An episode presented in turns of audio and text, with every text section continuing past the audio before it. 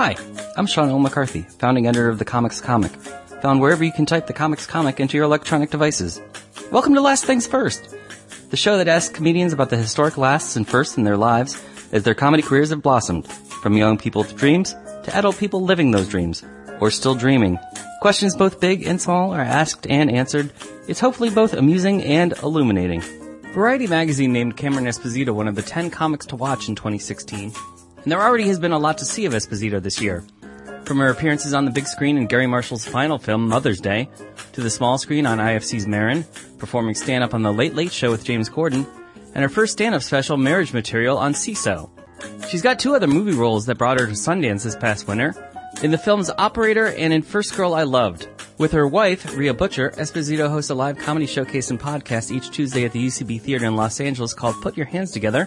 They've made a web series for Amy Poehler's Smart Girls called She Said, and they'll debut their first scripted series together, Take My Wife, this August on SeeSo. If that's not enough, Esposito is writing her first book as well as developing a TV series for FX. There's a lot more to her story, and I recalled some of it that even made news to her. So let's get to it!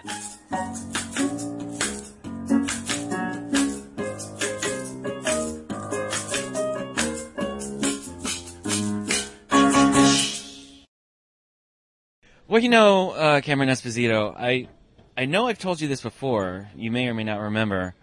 Uh, I distinctly remember the first time I saw you, met you, became aware of you. Where was that? It was in Boston.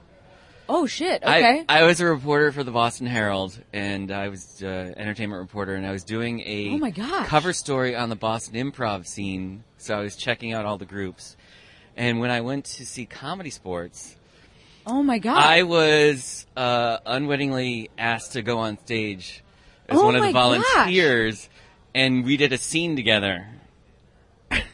so I was probably 22 or like you were, like I believe, you were wearing a Boston Bruins jersey. because we had that to. sense. What I don't mean like in a, but yes, we had to. You have to. You had to wear hockey jerseys to do that show. Okay, so that was a Um, requirement. So I was definitely probably I was definitely wearing that. Um, wow. And you remember that though. Yes. That is awesome. Yeah, so I was remember. I was aware of you. I was like, oh, this Did person. do a good job? Yeah, I was like, oh, I need to keep track of this person. That's Cameron amazing. Esposito. Yeah, I was like a teeny kid. I got my first job in comedy the day after I graduated from college because I had started doing improv at BC. Um, Okay, so you were in Boston for college. I was in Boston for college, started doing improv there in the same improv group that Amy Poehler had done improv in 10 years prior. Oh, right, right, right, And BC, so, yeah. like, when I started doing improv, she was just breaking out on SNL. And so it was like this idea of, oh, you can, like, do this. Like, if all you have to do is just do college improv and you'll be on SNL, like, just tomorrow, you know? Is that why you sought out the the college improv troupe, like specifically to follow the Amy Poehler plan of success? Well, I mean, I my friends told me to do it. Actually, I was a I was a jock. I was on the rugby team.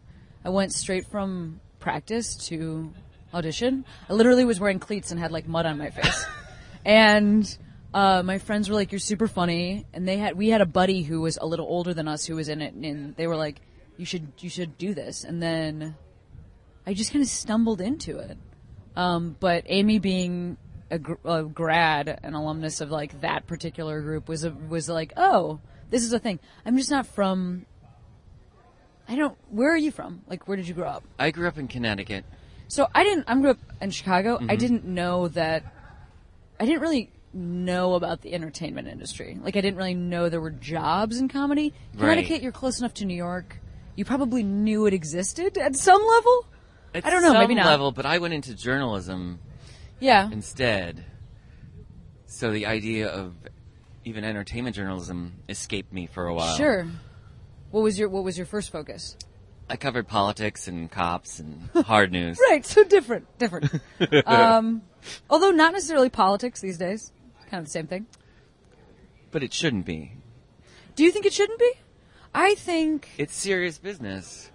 Oh, it is serious business, but Providing Polit- services polit- to the community. no, I don't mean that. I think politicians have to really guard their what they say, right? Because what they say has to be what they do, because they have to affect the policy change that reflects the truth that they're speaking.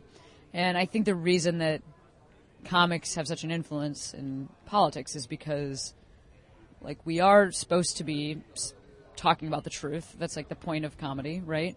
Um, and there aren't there isn't really fallout if we like we don't have to provide the solution for what we're saying. So that's why Sarah Silverman Sarah, Sarah Silverman is a great person to have at the DNC because she can just be like Bernie or bust Right. people you're being ridiculous. Or Al Franken can even become a senator. Yes, exactly. Is that, but is that what drew you to comedy initially? The ability to impact Well, I was what I an was audience a- thinks and believes. I was a theology major in Okay. college. I was super into like what's important to people and how to talk about that, and I really think that's the same job that it is now. Mm-hmm. Um, but I studied because I was Catholic, and in the, at a Catholic school, I studied Catholic theology, and was like, oh, I don't. This is all nonsense.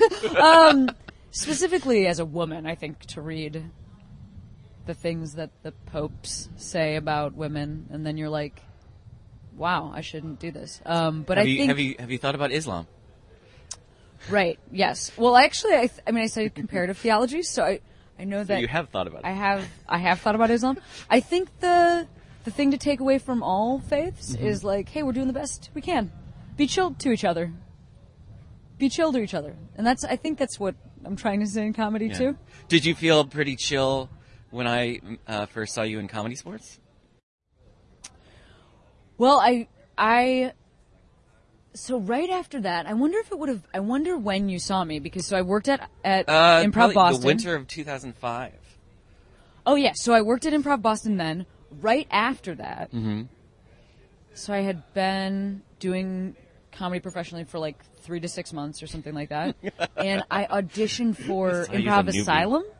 Yes. which is like the big theater in Right. Boston that is more commercially successful as opposed to like nerdy comedy no, I remember. people. And I got on their main stage, and I had never taken a class, and I had I was 22. I didn't I hadn't I had a day job, but I hadn't like had a job for very long, and I didn't know how to do anything. Like I just showed up late for photo shoots because I just forgot about them because I didn't know how you were supposed to remember to do your job. Like I just was I was learning everything. So I was on the main, I, you know I did six shows a night on the stage in Boston that you wanted to be on, and then got fired because it was like, you don't know how to do this. At the like, please go get training or something like that. How how did how did you feel when you got fired from Improv Asylum? I mean, I felt like super devastated because I didn't know what I was supposed to do next. Right. Because in the city that I lived in, that was like the top, that was the goal, and I had already done it and failed at it by the time I, w- I was like literally I was less than 23, you know. Um, but I also felt like I understood where they were coming from because I didn't know what I was doing at all. I mean, I was so aware that I didn't know what I was doing. I was really thrown into that situation, um, which is kind of how I work best sometimes. But in that case, it was just I was a little too young, a little too green. Did you did you seek out stand up then in reaction I moved to to, that? Chicago because I wanted to do more improv, Mm-hmm. and then I started doing improv in Chicago. And improv in Chicago is so different than improv in Boston because people in Boston are like these smart, nerdy, kind of bookish people. So the jokes Sure. would be like about Nathaniel Hawthorne or whatever. And then I moved to Chicago, and there's a glut of 22 year old dudes.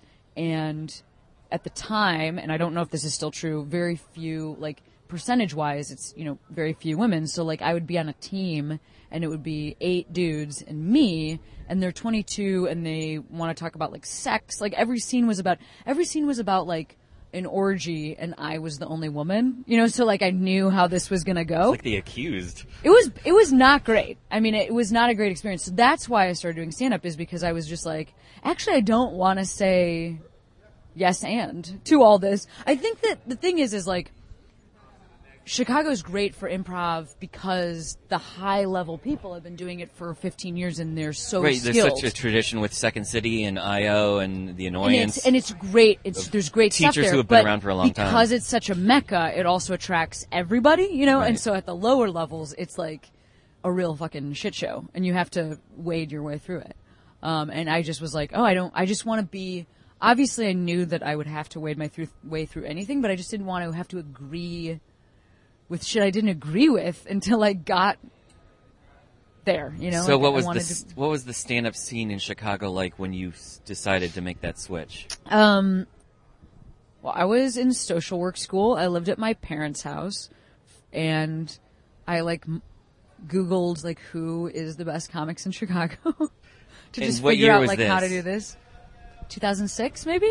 Okay, so, So- just before, Kumail was there. so Hannibal was there. comedians TJ were was still there. They had moved to New York. Kyle and LA. had just left. Matt Braunger had just left. Um, Pete Holmes had just left.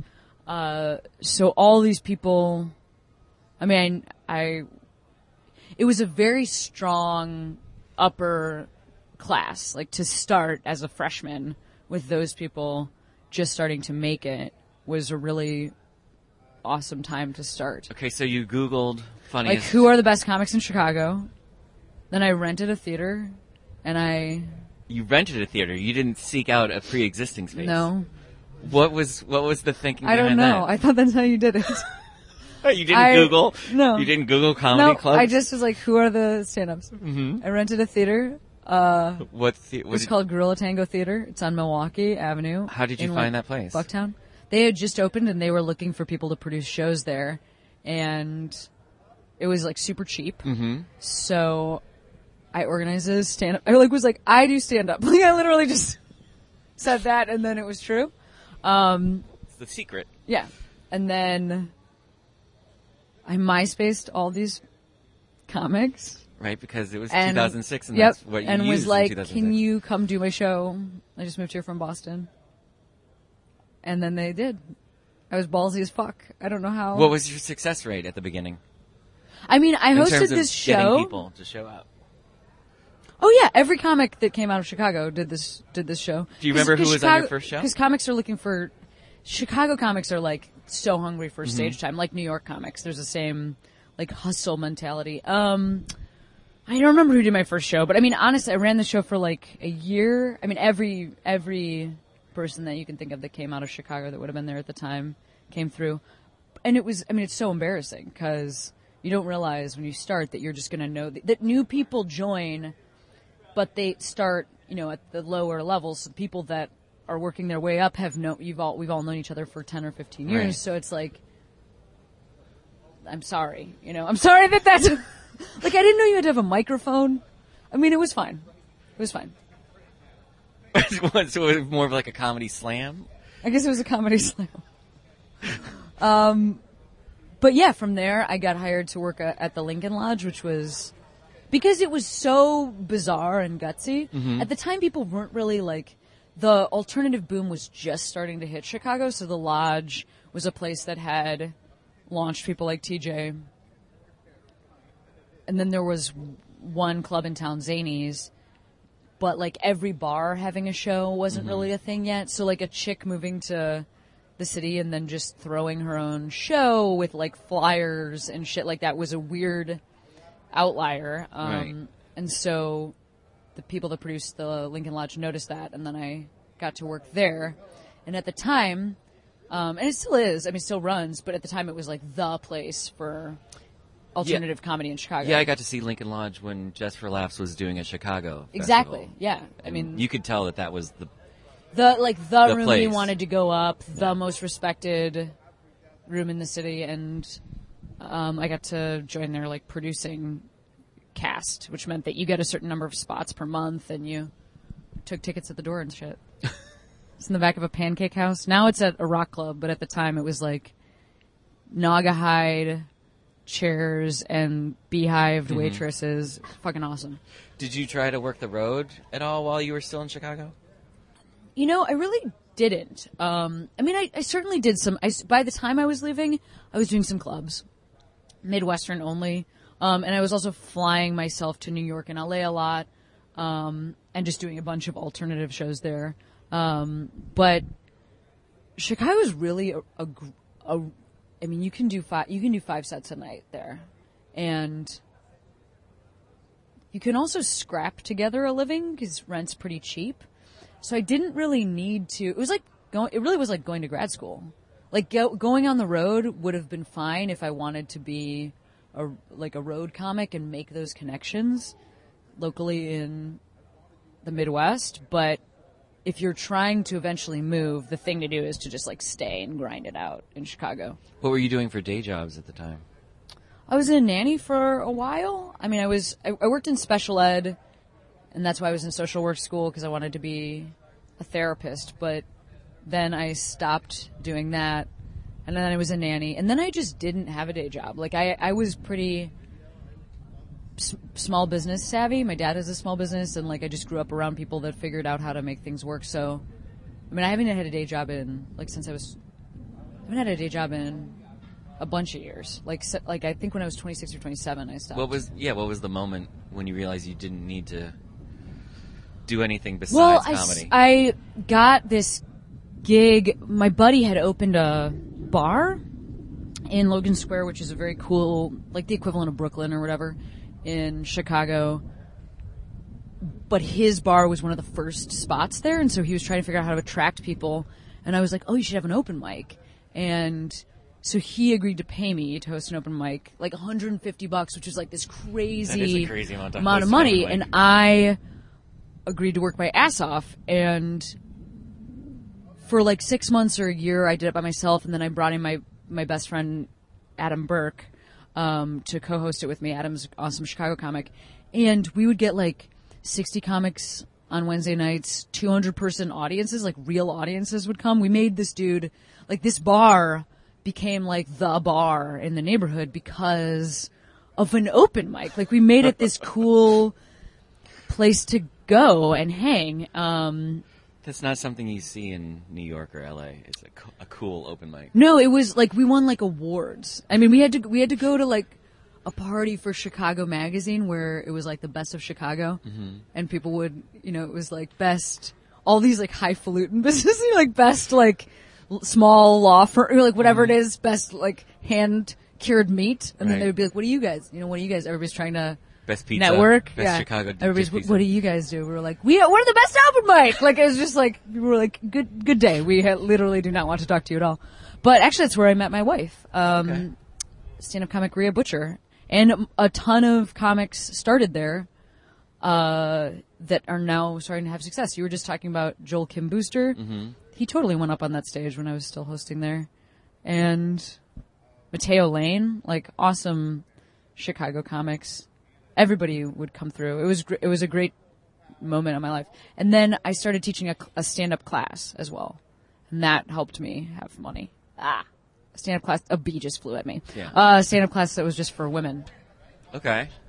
Um, because when I started in Chicago, in my generation, it, there was just me and Beth Stelling. That those were the women, literally, those were the women. And then You- there's like 175 dudes. You talked about how the improv scene was kind of hostile or not necessarily friendly to women. Was the stand-up scene the same way? You know, I don't know if the thing about it is I don't know that. Well, sometimes Or hostile. uncomfortable, Sometimes perhaps, if not- straight up hostile. And then the other thing, the thing that's more difficult to deal with, because when people are hostile, I think as a woman, there's a certain part of you that expects that, regardless of what your job is. Like it is when people ask, like, what's it like to be a woman in comedy, which is a question you get so much when you do this job, it's like, well, what's it like to be a woman in the world? It's like genuinely really scary. People are shitty. People are crazy. Like, we are 51% of the population. It should not be this complicated to be a woman. It should not be this scary on a daily basis, but it is. And Yeah, I think ask that Hillary Clinton. yeah, just ask Hillary Clinton. Just ask. Just Anyone. look at the fact that we, the pe- people are still saying like I would I would vote for a woman, but not her. Like that statement alone is so bonkers to me that people who think they're progressive that th- that's a statement that comes from people who think they're progressive. There are 162 million women in the United States. You're telling me that you think you're progressive because you're tel- because there's a woman you would vote for. You can imagine a woman out of 162 million people. Hypothetical. You can imagine a hypoth. How fucking brave of you, you little hero. I mean, that's that's the world that we live in, and so yeah, I think sometimes it looks like open hostility. I think other times it looks like misunderstanding, and that's sometimes harder because, for instance, you know, people will say like, why, why do we need to look for non-straight male white voices? Like, why, why hire a woman in a writer's room? Look for the best person. Right. And, no, I mean, of course, sometimes that person, that best person is a woman. And so it's a little bit bonkers that you think that that couldn't be true. uh, but also, I think like the best, the best room isn't always 10 of the best white guys because they are going to make something that they don't realize contrast makes things better.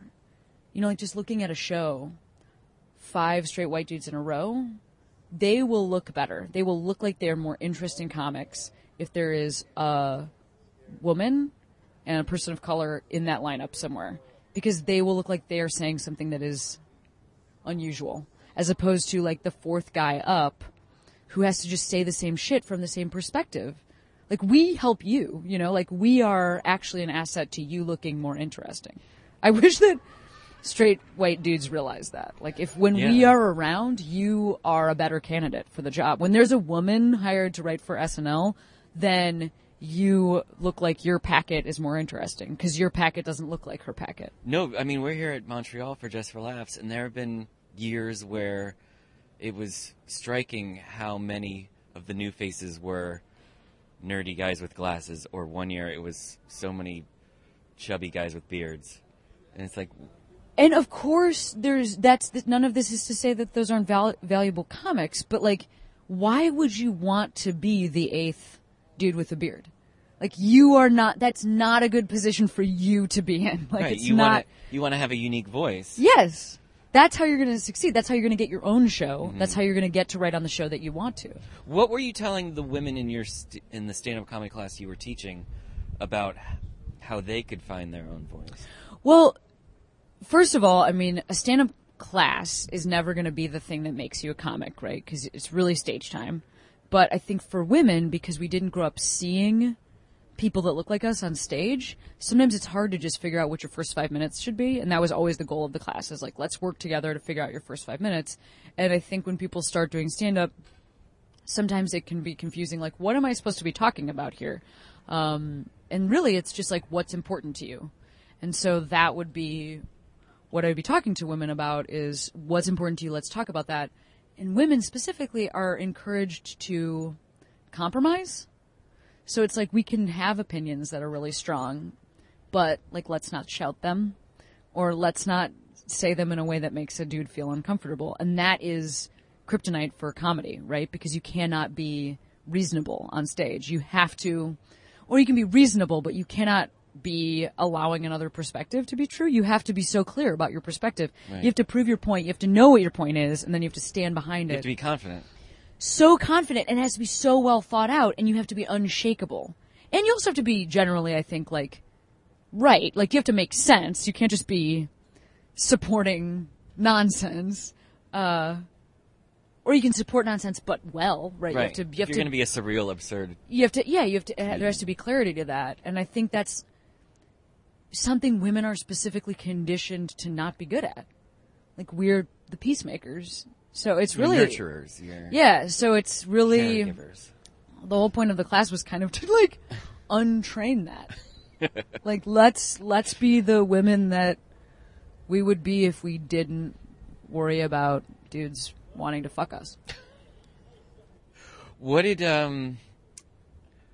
What was the moment that you realized you were ready to leave Chicago? There wasn't a moment. I had just done everything there and I loved that city. I mean, it was super cool because also Chicago has like an underground arts scene that when you do comedy, when you do stand up there, you can have access to these other things. Like I was a circus ringmaster and got to tour with the circus. I was like a blogger for the Chicago Tribune. Like you, you were tapped to do all of these things that weren't because there isn't an overarching entertainment industry. Stand up is applied in these like really cool, funky ways that it's like really fun to do stand up there. But I just imagined myself being there isn't a, a financial future there. So it's like you can have every cool opportunity in the world. You can get stage time till you die. You're gonna be 40 and maybe live on a couch. So like, what's like what's your cost That didn't- that benefit didn't appeal to you? analysis? I just like realized that I As you were getting closer to 30, you're like, no, that's yeah, I mean, my the- friends that I knew from college or my friends that were in other industries were starting to have families, and I knew that that would never be possible for a for a woman that did my job that lived in that city that was also gay because there wasn't like some dude that I was going to marry that was going to have some different job that made more money and I wasn't a dude so I couldn't just like leave my wife at home with kids like I knew I was going to have to pull in enough money to be able to have the things that I wanted and I knew that wasn't possible for me in Chicago. So was that the overriding reason why you picked Los Angeles instead of New York? Was You know, I, I went back. I went back and forth. Like I honestly thought I was gonna move to New York. I went the the year before I moved. I went eight times to New York. I'd spent two months living in LA. Like I Mm-hmm. really tried it out. And then what had happened was that most Chicago comics that had moved to New York had then done this exodus to LA. So I really did it based on I know more people in LA. But it ended up being the right choice for me because I'm a super intense person. And if I had moved to New York, I think I would have died because it's just like such an intensity. LA actually works against my personality because it's like chill. It's basically a giant suburb. Yeah. You're supposed to hike all day. Um, I mean, it's not chill. People are very driven there, but it's not like hard to live there the same way that it's hard to right, live in quality of life? New York. And I am, I'm so like intense and driven and yeah, Was I that would have lost my mind. was that drive? Did that did that help you succeed when you immediately got to LA? Because you did start to get things Yeah. I like a weekly show at the Yeah. UCB. I think actually it's it's interesting because LA is great for my personality type. It's a self-starter town, and that's like who I am through and through. Um, it really is about like create your own buzz, create your own thing. You can't wait for anything to happen because nothing will ever happen if you wait. And yeah, that's that's perfect for LA. Like that's what I am, and that's what that city is. How did you convince the UCB to give you that prime slot? Because that was like the comedy. I, it was a comedy Bang Bang spot. Bang they Bang had it spot. for ten years. They only stopped. It was the Scott most only popular left. show at the most theater. popular show in Los Angeles. Like, uh, and then Meltdown had like started, and so those were like yeah, two best shows in the city, and um. I'm super fucking, I don't know. I'm super fucking ballsy. I like, I just, I went to my friend Ryan McMenamin who has Mm-hmm. a record label that's called A Special Thing Records. At the time I didn't really know him, but he had put out You knew the website though. he had put out an album for a couple friends of mine. Okay. So they did an intro, and I was just like, I want to have coffee with you because I have this idea for a stand up podcast. Like, mm-hmm. nobody's doing it yet. I think we could turn a live show into a podcast. I think it would be. I think people, if we kept this, the sets really short, I think people would consider putting their material out there that way. And I think we could give people that live outside of major markets an opportunity to really experience an alternative stand up show. And I like went and had coffee with him and like pitched him this idea. And he was like, okay, I mean, I think it's possible. Like, he had wanted to do something similar, but he just wasn't sure like how to make comics feel like they weren't being exploited. And I was like, well, you give them the option that they don't have to be on the podcast, that they can do the live show. And also you work with a comic so that they don't just think it's like a record label Right. that's trying to steal from them. Um, so we went in, we, we, he set up a meeting with the UCB because he knew the people there. We went in and I like pitched him this show. And it just so happened that they had not heard this pitch before and that Scott had told them that day that he was going to end Comedy Bang Bang. We were the first people to meet with them. And we were the first people to meet with them that, that, wa- that weren't just pitching Uh, a continuation of Comedy Right. Bang Bang. And it, and it, and your pitch wasn't vague. It was very specific. Yeah, Um, that's totally right.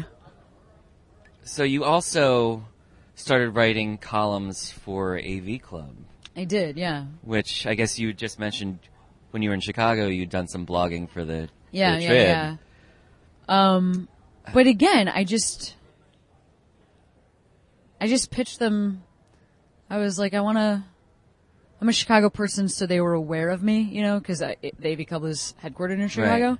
Um, so I was like, I just think I'm about to go on the road for the first time, and like, I'm really, I mean, I really was it in the the year and a half that I was really writing that, and I've like taken a break because I'm just too busy right now. But like Right. that year and a half was really the year and a half where I was either gonna like make it or not make it, and as oh, as turning this into a career, and so I was like, I think that this is interesting to to talk about, and nobody's really doing this for you. Will you let me do it? How important was having that voice on a platform as big as the AV Club to making the difference between you making it and not making it? I mean, it was an interesting thing because at first, because I was a Chicago comic, because I was so unknown on a national scale, um, at first people like on social media or on the AV Club itself, were really supportive and it was a very cool way of connecting with a large audience. And then it was funny because it started to flip around like as I started to have TV appearances, as I started to actually be making a living, um, commenters, and it's not like I like read the comments. Sometimes the AV Club would send me screenshots because they wanted me to be safe. Because people Okay. would say such crazy shit. And they wanted me to know, like, this is what people are saying just so that you're safe and aware of what's going on. Did that make you feel safer to know? Well, I mean, I think that yes and no. Like, I think that it is at some level, it's nice to not know what people are saying. At another level, I think it's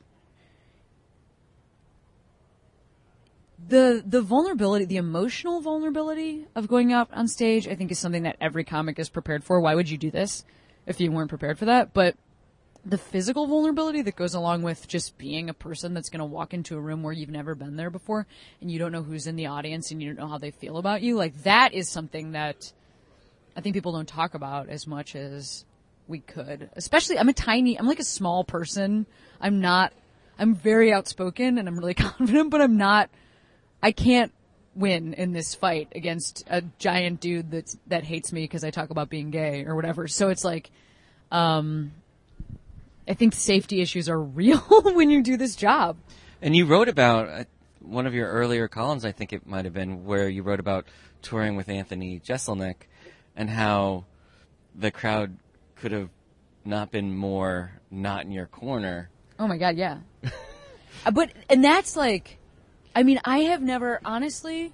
Um, it went so badly. I'm just looking at the Yeah. time. Oh, I have to leave in a second. But no, we'll wrap up on this. Um, it went so badly when I first was opening for Anthony that I literally called my mom. Like that's like how bad it went. I walked off stage and I called my mom and was like, basically like, "Can I move home?" You know, like not really, but I just mean it was so bad.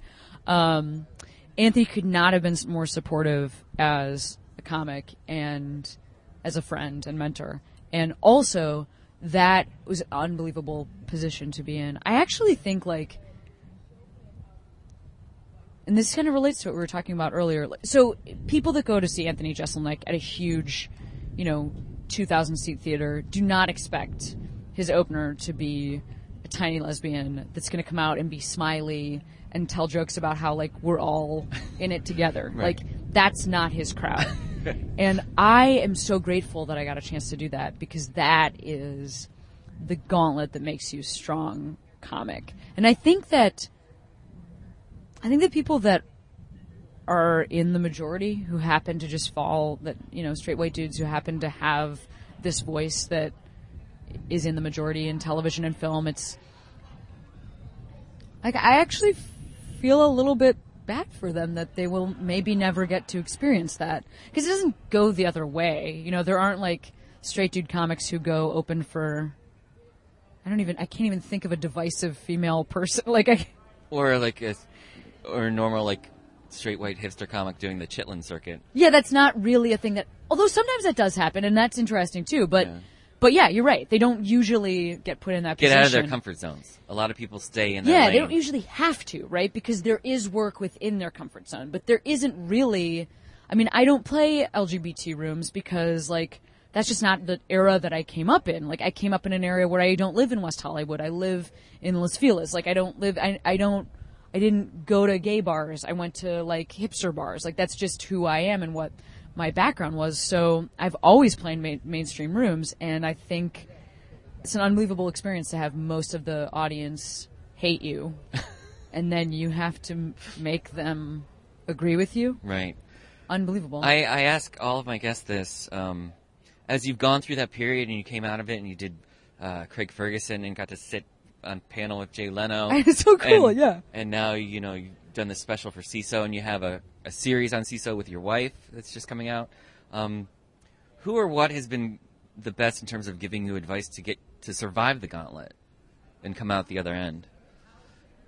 Has there been a person or like well, a, you know, a book or a thing? I don't know that uh, there's been a specific person. I will say that at this point, I know, you know, a majority of working comics today, and the experience of continuing in this field and the respect that you get from the other people that you work with, the other people who do this job, is unmatched. I, I mean, I maybe I don't know. Maybe politicians feel this. I don't know who gets to experience this because people know what you go through to do this job, and that's which is that like it's and, and it's it's also like fucking arrogant and ridiculous to do this job, but it's also lonely and hard and long. Yeah. And I, that's what I mean is that people know how arrogant, and ridiculous it is, and people know how hard and long. And, and I just feel like, you know, the dudes that I saw starting in Chicago, who I still know now, or Anthony, who gave me that opportunity, or Maria Bamford, who's the first person that ever took me on the road, and came and did take my wife as a favor to like Rhea and I were like, God, wouldn't it be amazing if my hero Maria and her hero Paul F. Tompkins came and did our little baby scripted show, and they both fucking showed up and did it for us because they care about us. Um, that's an unbelievable feeling. It's it's really awesome. Uh, so on the flip side, if a new comic approaches you, or if you were to teach a class again, what's the first thing you tell these new?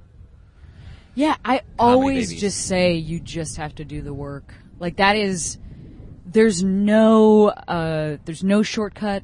There's no other advice that anybody can give you because you learn as you go. This is a this is a job that is a trade. You know, it's a craft. Like like being like a metalsmith or something like like you there's no schooling for it it's not you're not a doctor you don't like learn you know learn when somebody teaches you how to do it you fucking fail a million times. You get better and you fail at things you didn't even know would be available to you. And so it's, it's just about doing the work. You have to love to work. You have to love this work. And and if you do it's amazing to get to do this job. Well, Cameron, it's been uh, it's been amazing and fun to watch you grow and evolve over the last i decade. can't believe out of this tell me to- out of this fresh faced college grad in the hockey jersey That's so great, man. It's so nice with to you with the long to hair you. on both sides. Yeah, to this, yeah, yeah, yeah. To this oh, You knew confidence, with long hair on both to this sides back in the confident stand up with Awesome. Hey, Sean, thank you so much. It was really nice to talk to you. It's Have a great rest of your fest. you too, Yeah, Cameron. Thanks.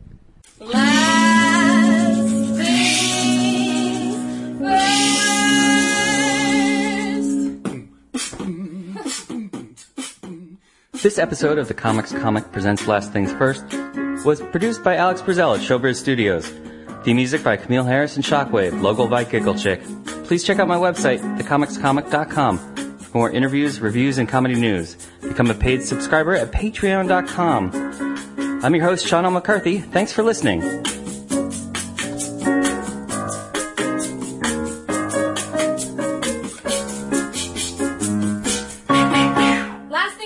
things first.